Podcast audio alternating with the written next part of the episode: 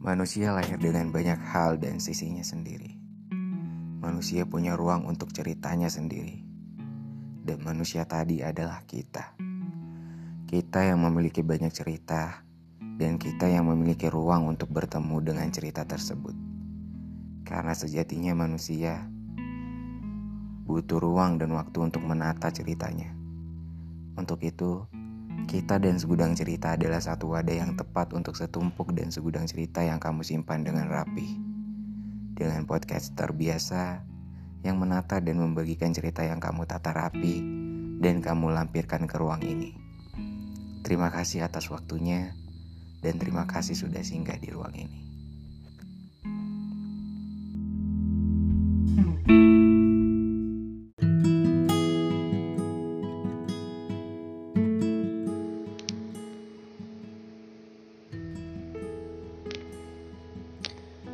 Semuanya tampak abu-abu. Burung tak terdengar kicau riangnya. Bunga juga tak tercium harum wanginya. Dan pagi, pagi macam apa ini? Hatiku terasa begitu hancur. Pikiranku pun mulai kosong, seperti layaknya tak berpenghuni.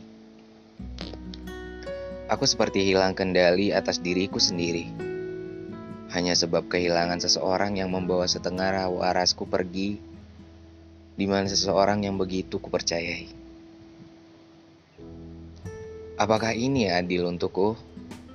Di mana aku yang mencintai tanpa syarat dan mempercayainya begitu tulus, aku dikecewakan untuk kesekian kalinya.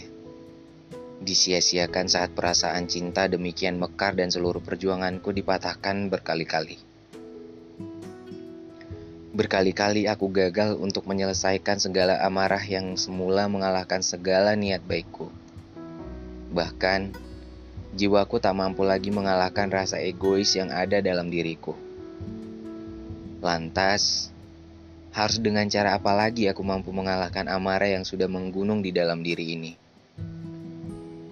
Aku lelah menjalani kehidupan dengan amarah dan kebencian yang kian lama kian menyiksaku. Hari-hariku berjalan dengan sia-sia tanpa arah tujuan yang pasti. Hatiku terasa lemah kian gelisah. Sampai suatu ketika, aku berpikir bahwa apa yang aku lakukan ini merupakan bentuk penyiksaan terhadap diriku sendiri. Apa yang aku lakukan adalah mengintimidasi diri sendiri. Dan hatiku berkata, apa gunanya kecewa berlarut-larut seperti ini? Terjebak dalam kenangan yang semakin hari kian terkenang. Apa yang kudapatkan dari semua amarah dan rasa kebencian ini?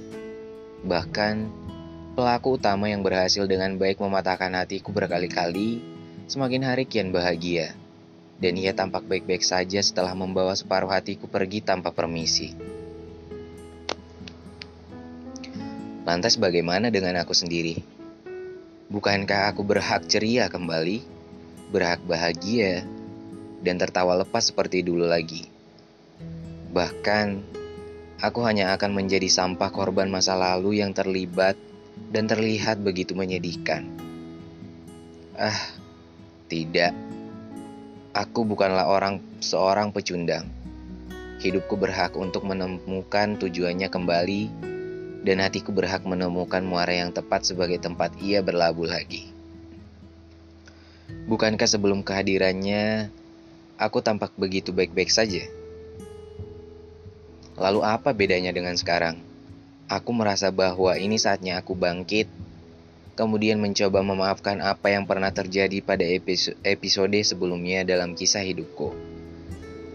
Meskipun ceritanya tidak sempat berakhir sempurna, tapi akankah aku akan tertipu dengan kesekian kalinya, lagi dan lagi, setelah apa yang aku lalui selama ini? Barangkali patah hati berulang kali merupakan cara Tuhan menyelamatkanku dari cerita yang tak berujung, cerita yang tak memiliki alur dan skenario yang jelas.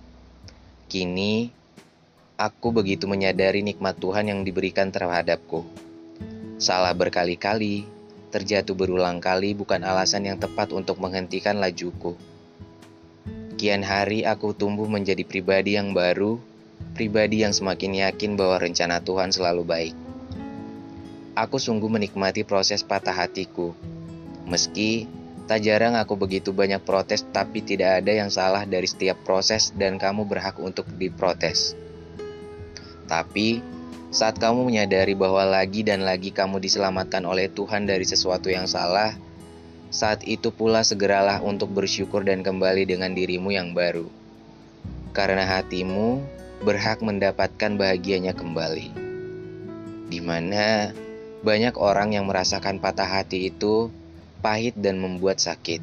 Tapi kali ini aku merasakan sebuah patah hati yang patut kusyukuri sebab Tuhan menyelamatkan aku dari rasa yang pernah membelenggu diriku hingga aku lupa dengan sang pemilik hatinya.